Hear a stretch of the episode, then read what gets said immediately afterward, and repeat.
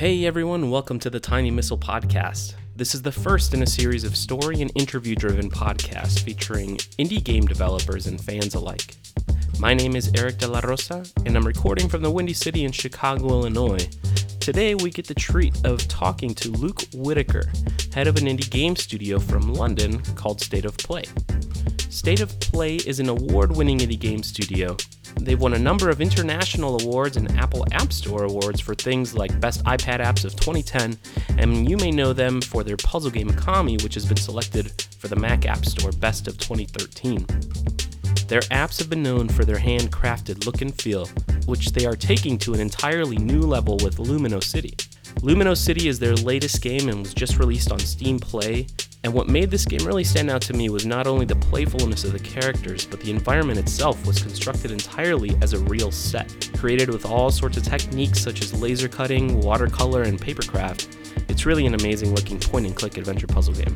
During my interview with Luke, we talk about how he first got into game development, the start of his studio State of Play, the process behind making a game like Lumino City and Lume, and what the future holds for the studio. I hope you enjoy this first interview from the Tiny Missile podcast. Let's jump right in. All right. So, uh, if you'd like, uh, just yeah, tell me a little bit about yourself and how you got into uh, game development. So, well, I got into game development uh, pretty much straight away at, at uh, university. It was something that was taught on the course um, using Flash. Um, it wasn't the only thing. Like my course was um, it was called new media production, which is quite an old school term now, but um, that meant that we could do you know stuff like stuff for TV. There was a time when they thought uh, it was it was all going to be interactive television and press the red button kind of stuff, and uh, yeah, that would that, that died really quickly. Yeah, um, thank God. As soon as you you know, as soon as you saw what you could do um, online with flash games, things like that. Um, it was that was obviously the exciting thing, um, especially for me. So um, my final project, it was actually a CD-ROM project. Oh wow! Yeah, exactly. so, um, but it was at the time when you know everyone was getting broadband for the first time, and I, I was like, wait a minute, people could actually play this all over the world. So um, I just put it out on the web as soon as I graduated. Just got some cheap server space, put it out there, and um, it went like it went viral. You know, yeah. back then it was the way that it did it. Like people just emailed it to each other back then. There was no uh, Twitter or anything like that, or you know, it was just um, yeah, people passing it around, and it, it did. Uh, it well, it was really successful. I was going to say it did well, but as in it was viewed a load of times, but it didn't do too well for me because I went massively over my server limit, and yeah. I got a bill for like a thousand dollars. Yeah, so five hundred pounds. I was like, oh no. Yeah. um, but what that did was put put the work in front of lots of people. So, um, and it got me my first job really. So. Oh, that's great. Where where did you start working? Where did you start your uh, career? I started work um, at a company called Prism E, which was a, a London-based company doing uh, doing flash games, and that was where they were. You know, they they let us do everything. Really, it was at a time when there weren't really defined roles. Were you a programmer? Were you a games maker? Were you an artist? You know that um, it hadn't really solidified. So that meant that I was doing the art and the coding and all that kind of thing. So I learned how to code then. Um, you know, not especially well, but enough to make stuff happen. Yeah. Uh, and then I realized, well, wait a minute, I could do this all myself now, you know. Yeah. Um, so pretty soon after that, I went freelance. Um, and it was a time when uh, the, you know, the websites like Miniclip and things like that were really becoming successful. You know, 30 million users they had, um, like constantly playing. And so that was great for a small uh, for small companies. There were, you know, a few, just a couple of people um, who were doing really well out of it, and um, that was sort of the, the, start of the indie thing, really. I think. Yeah. Um, and so yeah, I, I, was doing freelance flash games, uh, but I also do animation as well. So that was that's really my history too. Like oh, okay. it's it's always it's always been linked with that. So that that um, game I talked about uh, before my final project was called Breaking the Road, um, and it was all hand rotoscoped, and it had you know screen print textures uh, that I used as backgrounds, and so I did a lot by hand. Oh, wow. Um, and so I've never really seen them separate. Do you know what I mean? Like people, some people say, "Oh, I see you come from an animation background," and uh, maybe I would have done like if if I'd have been doing it twenty or thirty years ago. But no, it, they're all the same thing to me. So, and the fact that I got my first job doing programming meant that you know I was doing animation at the same time as making it move and interactive and all that kind of thing. Yeah, that's really interesting to hear. Actually, with just hearing that, you know, you had sort of these handmade textures in you know your one of your first games essentially, and how that sort of has carried on through through all these other new games that you've released recently. Yeah, yeah. I mean, that's where everything starts on. It starts on paper, and um, it's just the best way that I've found to get things down. Well, first of all, yeah, the quickest, best way to get things down, and second of all, it's the best way to communicate with other people because in the end, the audience is closer to your idea, if that makes sense. It's um, they can kind of see the intention more clearly than if if you're doing something just sitting in front of a screen trying to build something in 3D Studio Max. Yeah. Um, do you know what I mean? Yeah, you Yeah, can, you, it- uh, there's a real, lot of character sort that comes through immediately. Just even if you make a mistake as well, you know that's that's all Yeah. part of it. Well, that's great. That's awesome.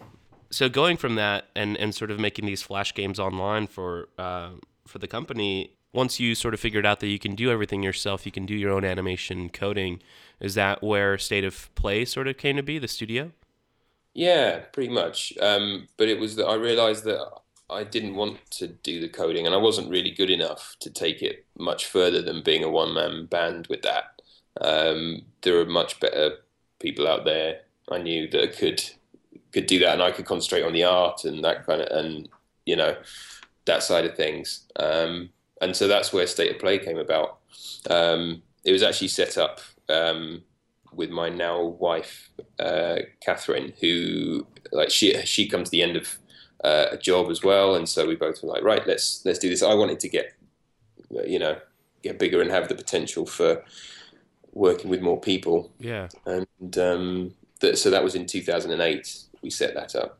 Oh, cool. Um, and it was about the time you know we we were doing we were still doing flash games at the beginning, but then of course the iPhone came about Yeah. and com- and flash games died a death. Really, at least creatively they did. They became to make money. You had to it had to have a leaderboard. It had to do all these things that would just keep the money dripping in for the for the client, and that creatively became pretty unsatisfying. Whereas on iOS, suddenly it was like you could be you could be creative again, and people would buy it. And Yeah.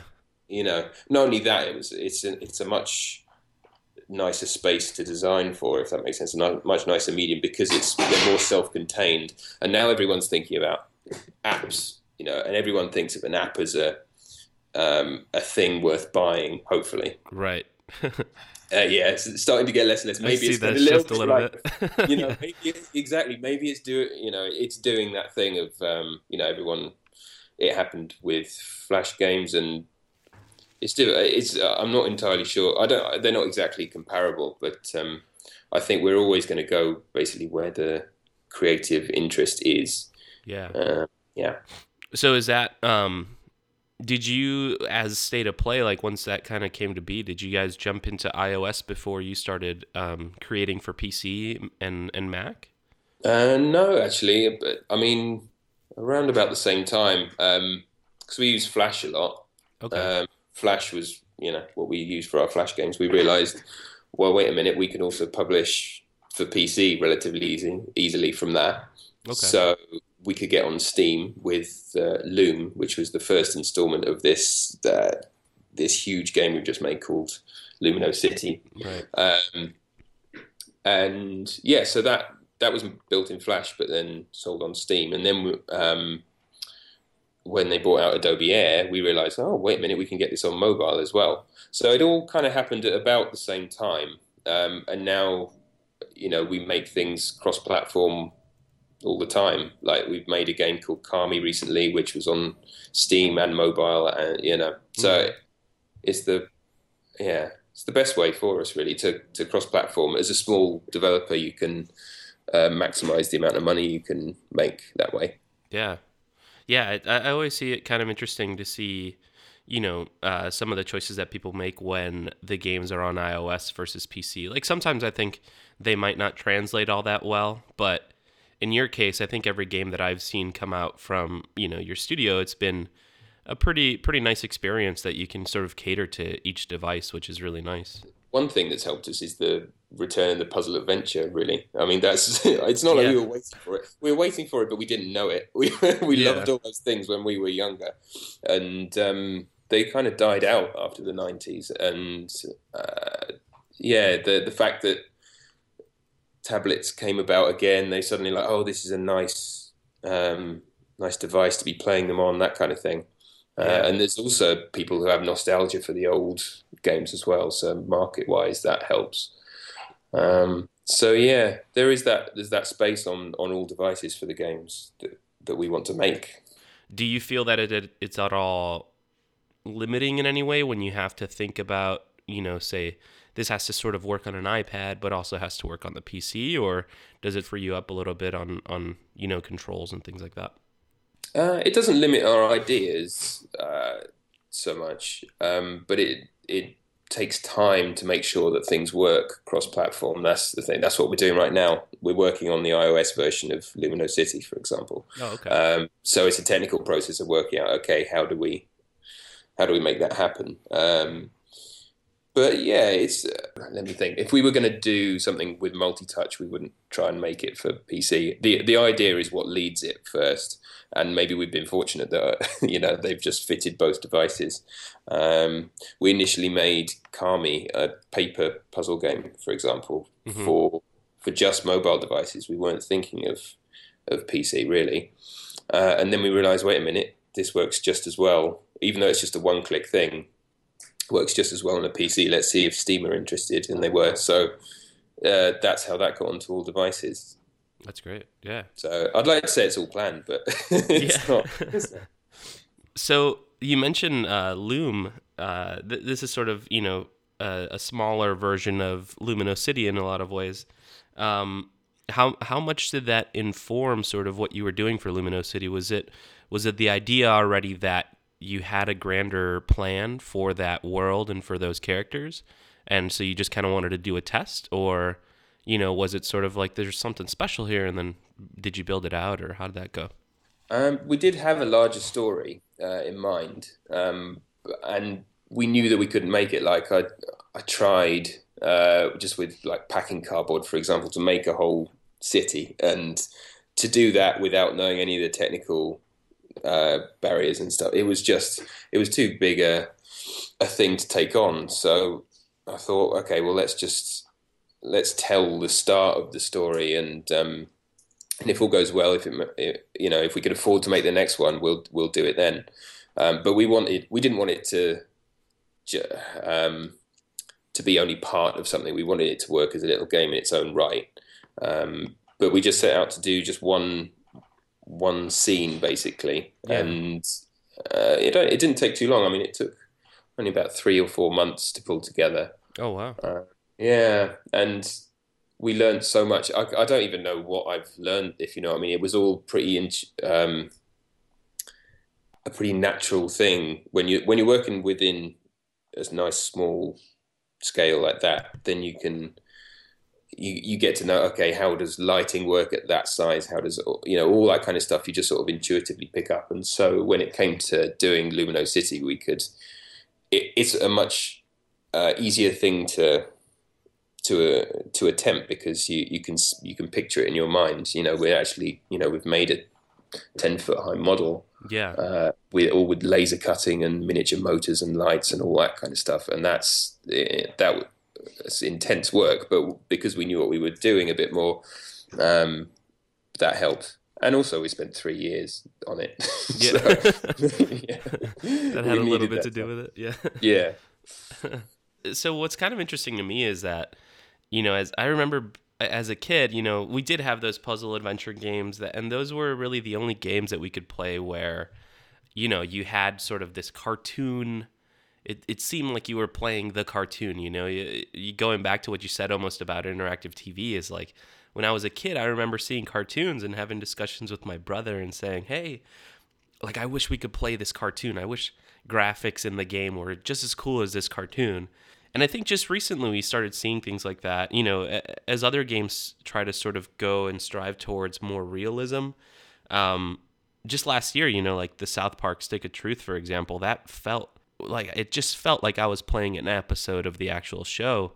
And I feel like Lumino City is is sort of like that in a lot of ways, but takes it a step further. Like you're sort of exploring, you know, sort of this very dreamlike Michel Gondry sort of scenario, um, and you're interacting with it in so many great ways. It's um, how did you feel, um, or if you can maybe speak a little bit about how you see maybe you know games and sort of film interacting with each other or, or is that something that you guys actively think about i guess so i mean again it was some it's not like uh, we sat down with a man, manifesto or anything like this. Like, if you look at the progression of our games, you can trace it all the way back to like that first one that I was doing by hand. But mm-hmm. um, slowly and slowly, it sort of got more and more realistic. And when we realised we could film stuff, you know, at one point I was cheating it by doing drawings and then overlaying paper texture and trying to then make it look three dimensional and things like that. And I was like, mm-hmm. well, no, actually, I could do, you know, just take a photograph of it and it'll look, you know, so much better. And you get all, you know, get all your effects for free. So, it, um, but then again, it wasn't just a sort of technical thing. There is something when we were looking at that, we were like, wait, there's, there's somehow more uh, what is it? it? There's a very special quality and a warmth that comes out of doing things like this. Um, so I suppose we have developed this this affinity for for this way of working, and I think it's more like a sensibility. I think we don't say we're not going to say to anyone that they should ever have ever make a, a game like this. Um, yeah. Like the the point in a way is to do your own thing and like do what feels right for you. Um, what we do know that we found out from it is that um, it is a wonderful way of of getting across feeling and ideas and exploring space and uh, making people feel like they they're part of a place. You know, I think that too many people think, okay, a game is a 3D engine thing. It's you know, I have to make a game in this way, and then you're going to get get very similar mm-hmm. games cropping up. Yeah. So as much as possible, just think of new ways to do it. If you, the important thing is the idea, and that's that's what drove us really. Like if you can see it, work out a way to make it. Yeah. So where did some of that um, inspiration come from for the actual, you know, city and the setting? Um, how did you guys sort of develop that story over the years? It's it's it's probably come over the years, you know, or like Michel Gondry films, for example, like uh, all sorts of stuff. Like we have an ongoing joke, me and my wife, that whenever we come back from our holiday photos, people ask to see pictures of where we've been, and it's all of architecture and it's like nice nice buildings we've seen and things like that. And there's like maybe you might see us right in the corner, tiny or something like that. But that like generally that's what we've been interested in. That's the kind of thing that catches our eye, and uh, for Lumino City, I remember a moment where I, um, before we'd started, I went to an exhibition at the V&A Museum in London, and it was about um, uh, constructivism, so Russian architecture early in the 20th century, which yeah. you, could, you know, you, it, w- it was just something where I was like, oh, this is incredibly exciting. I haven't seen a lot, of, lot of this stuff. Wait, and but I recognise that. Oh, I've seen that before, and I, I just, um, I did the exhibition once, and I was in such a buzz that I went to the um, I went to the shop and I was like, right, I've got to sketch something here. So I bought like the first uh, sketch pad I could buy, and then I had to buy a pencil, but they only had the pencils with like the fluffy little Muppet on the top, and so I had to like buy a bendy pencil and, and raced around and did and just um, sketched everything as as fast as I could because yeah. I just it, there was I know when you when you get those bursts of energy, you just got to run with it really, and I remember that as a as a kind of almost like the birth of the project, really. Oh wow! Um, and then that slowly, but you know, um, became you know got worked into those ideas. But you can I can trace some of those sketches directly through to the final model.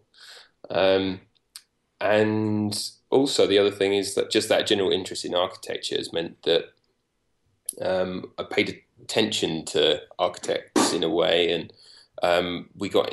I was in uh, I was doing some sketches early on uh, soon after I'd been to that exhibition, and I'd drawn an early version of the of the city, and I looked up. Uh, I was in a yeah, so in this cafe hmm uh, on the walls. Uh, there was this work by an architecture graduate called Katrina Stewart, and um, you should go and check out her work if you go to katrinastewart.com. Yeah. Really. Uh, yeah, she had these prints from her degree show, and it was basically the same image. It was like I was looking down at my sketchbook, uh, and it's, it was a tower full of like um, renewable energy technologies and all like sun catches, rain catches, water wheel, all Yeah. sorts of stuff. And literally, like, yeah, hers was like a color version of what I was drawing. And so I thought, right, well, we've got to get in touch. And so, yeah, that sh- I did, and it was. It, I mean, I'm so pleased that I did because she became an integral part of the process. She she came on board and she worked with us for a while. She introduced us to laser cutting, for example. oh wow. Um, yeah, because she used they use that a lot um, for making architecture models. You know, li- you know their little their little test pieces and things. And um, and the original Lume we cut all by hand, and so the scale of it had to be large, if that makes sense. So we had you know we couldn't go down to that finer detail. yeah. Uh, and we and what she helped us realize is is that oh we can use laser cutting to get this really fine detail and that increased the scope of what we can do. We can now you know physically we needed the space to build this model and then Yeah. suddenly suddenly we could. But she she if you look at her um her designs as well and the colors and all that kind of thing like um, a lot of architects are more than architects which is great. And i think there should be more architects going into games because that's all about how you understand space, how you how you're going to walk through a space, um, what you're feeling when you're going through it, all that kind of stuff, which is a game really. So it's what you need. there's a couple of people here in Chicago that are making some games like that. Um, and and their sort of way of thinking about the space is always going back to like architectural books or, or reading a little bit about architectures and their sort of process of thinking. So that's interesting you mentioned that. I think everybody has it in a way. I mean, everyone when they buy a house, they go in and they know whether it feels right, you know, what they're what they're after, or if they're you know looking to change their space in some way, they have a, a feel for it. And um, yeah, so it, that's fun, and that's what that's that was one of the it's one of our goals, I guess, when making Lumino City. It's it's about making that perfect experience or something that you you uh, a space that makes you feel something. Yeah. Yeah, I could say you were successful in that. So, I mean, that first intro was just something. Yeah, it was great. It was like one of the best intros I've seen. It just sort of pulls you into that world right away, and you're just like, "What is happening?" You know. Um, yeah. So, so oh, that's really great. cool. Because that was tricky. Because that was that's the or that's the glue as well that but that binds the two games together. Um, you know, you have to. We wanted it to end at, at the end of. Sorry, we wanted to start at the end of Lume, and we wanted to begin uh, with you know with a fresh story. Mhm. Um, and so yeah, I mean, I had a load of fun designing that, but also I was like, can I pull this off? I don't know. It's, it's, um, but yeah, that makes you think of new ways to do stuff, and I don't. I, yeah, I like the fact that I hadn't seen something like that before, and I, I wanted to play with it. Yeah. Um, so what was what was the team like? I mean, you you mentioned uh, Katrina Stewart coming in, and, yourself, your your wife, a part of the team. Who who else is sort of a part of uh, creating? So we've got Dan here, who is a developer, um, but he's also a really good games designer too. Uh, he's from the same course that we uh, that we did, um, and but he was he was a few years um, a few years behind. Although behind makes it sound like he's behind. Yeah. he's not. He's like way ahead of. Um, you know, I think you know we looked at his work straight away, and he was um, he'd already launched an iOS game soon after it was even possible to launch an iOS game um, Awesome. whilst he was still at university, and it, like uh, so immediately he's you know, better than a lot of people we'd worked with in the real world. Yeah. Um, and yeah, so we were like, well, let's that you know that's the key to making bigger stuff. Really, when you you, know you team up, you can do all this kind of thing, and um, yeah, so he's he's involved. We work with um, uh, various different artists, and we had, we had a fine artist who worked on Lumino City, did some of the details. We had model makers who've worked with film, so some of them doing special effects on like Marvel films and things like that. Oh wow! Uh, came in and yeah, and brought a whole new kind of angle to it. Um, yeah, just, we've had probably a dozen people work on the game over the course of three years, but some have been in for a day and some have been in for three months, six months. Yeah. Um, yeah. But, you know, a lot of the time uh, it was me and Dan working away after we'd done all the filming and stuff. Mm-hmm. Uh, it was me and Dan. Oh, yeah. And with the filming, we used um, uh, my friend Tom, who's a lighting cameraman. He does a lot of BBC wildlife um, things, and he's but he's he's really good with what he does. He he kind of he has that thing where he knows what he wants to achieve and can do it with just like a couple of lights. And um, that we even like some of it is just filmed in you know his front room uh, because he knows like how to how to make that look good. We just close the curtains and we do a miniature lighting setup and stuff. And there's no need to go and rent a, a huge studio for this. Yeah. Um, you know, allows us to be allows, I think uh, allows us to get a better result because um, because we can. It gives us more freedom to play, if you know what I mean. When we're not looking at the clock, going, "Oh God, yeah. we've got four people here, all all like charging hundreds of pounds a day." So yeah, I mean, I, I always hear sort of that people are talking about, you know, indie games keep kind of coming up in conversation more and more. And, you know, I've seen in a couple larger publications, they talk about, you know, 2015 is going to be the year of the indies. Um, in a lot of ways, I feel like it's been the year of the indies for a, a little while now. Because um, I feel like they're, you know, the smaller developers are sort of the ones bringing out the new little kind of neat ideas. Um, I always sort of relate it to you know, film in a lot of ways where you have sort of these really big blockbuster movies and then, you know, a lot of the interesting, really character driven, story driven, or just kind of weird stuff is always happening within, you know, smaller films. Um, but how, how do you kind of see, you know, indies and, and state of play? How do you, how do you see indies sort of fitting in within the video game ecosystem, you know, coming within the next couple of years? Um, it's always so difficult to predict. Like, none of us could have predicted what effect the iPad would have had, for example, and how that um, and how iOS and mobile and Android and all that kind of thing freed up a lot of people to publish their own games. Um, so, I mean, I don't see any anything that you know that disruptive, I suppose, I uh, like on the horizon, but um, there, there, are more and more indies doing it, and so there are going to be more successes, and there'll be proportionally more failures as well. So, as much as any year is going to feel like, yeah, it's the year of indies, it's also the year of more indie failures, and yeah. um, we, you know, we all have to do that. We all, you know, not not everything you do is going to be a success, and mm-hmm. you just got to find a, a way of riding it. And indies are, you know, it's better because we don't have huge overheads um, we can take risks. That's why we exist. And then, you know, you hope that we can, you know, weather the storm. I know that, like, investors, for example, have come occasionally and been interested. And, uh, like, some came back in 2009.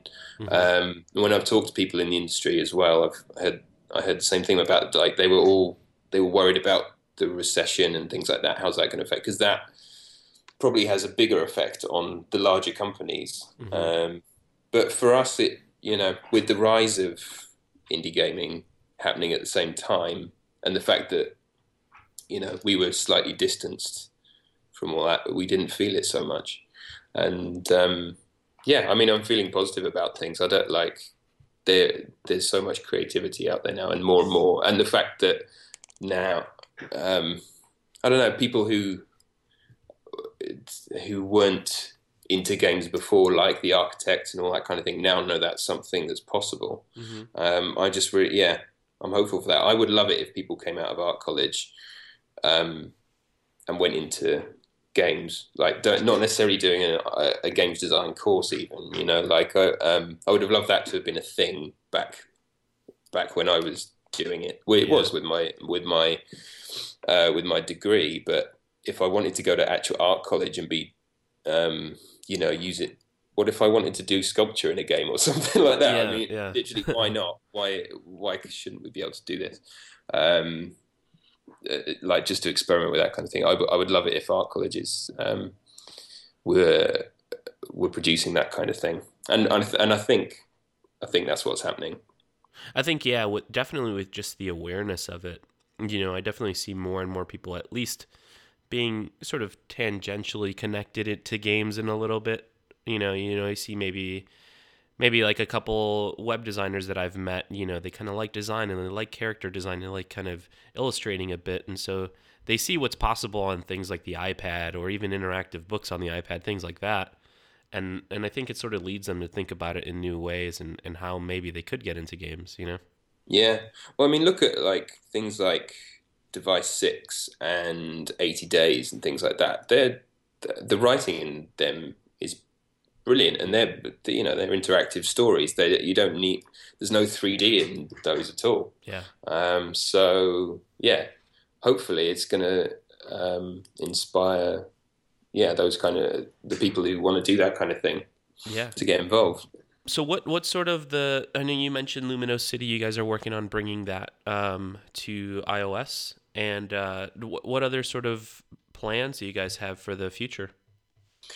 Well, we're, um, like we're going to continue cross-platforming Lumino City, um, and it really has just launched, so there's work to be done there. Just you know, for the next year, that's not you know, Lumino City will be there and we'll be uh, promoting it and adding to it. With um, we've got a whole load of making of stuff as well. We've been documenting the whole process, so. Oh, that's great. Um, yeah, we want to we want to get all this stuff out there, mate. You know, in a in a beautifully presented way, um, and so we're gonna yeah, that's like the whole project in itself. Um, but that'll be that'll be really exciting. Um, and beyond that, we have other ideas that like small smaller games that we're probably not going to launch straight into another three year project. Mhm. Um, just have a little bit of a break and and and work on uh, some of the smaller little things that have resulted from game jams and or other you know little tests um, and see where things go. But I you know you can't plan too much. It's best if you know it like you don't if you have a five year business plan. If we'd have had a five year business plan before the iPad came out, for example, you'd just have to rip it up. Yeah. know? So the best thing to do is be flexible and follow what follow the best thing. Awesome. Well, yeah, that's that's pretty much all I have. So I just want to say thanks again for for jumping on the call. Thanks so much for taking your time from your day. Um, I know you're a busy, busy person right now. Um, so I Oh, definitely cheers. No, you've caught me on a good day. So, yeah, it's fine. Pleasure. awesome. Thank you so much. Cool. Look forward to it. Yeah. Thanks so much again, Luke. Um, yeah, no problem. Yeah. I'll talk to you soon. Good luck with it. See ya. Bye. Thanks for listening to our very first interview here on the Tiny Missile podcast.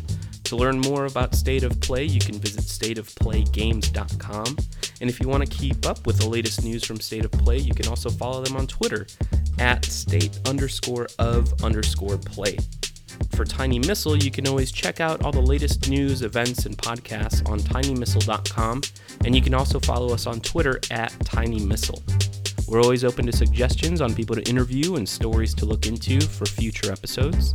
So if you have any suggestions, please send us a line at info at tinymissile.com or tweet at us, find us on Facebook, any way you can. Thanks again for listening, and we'll talk to you soon.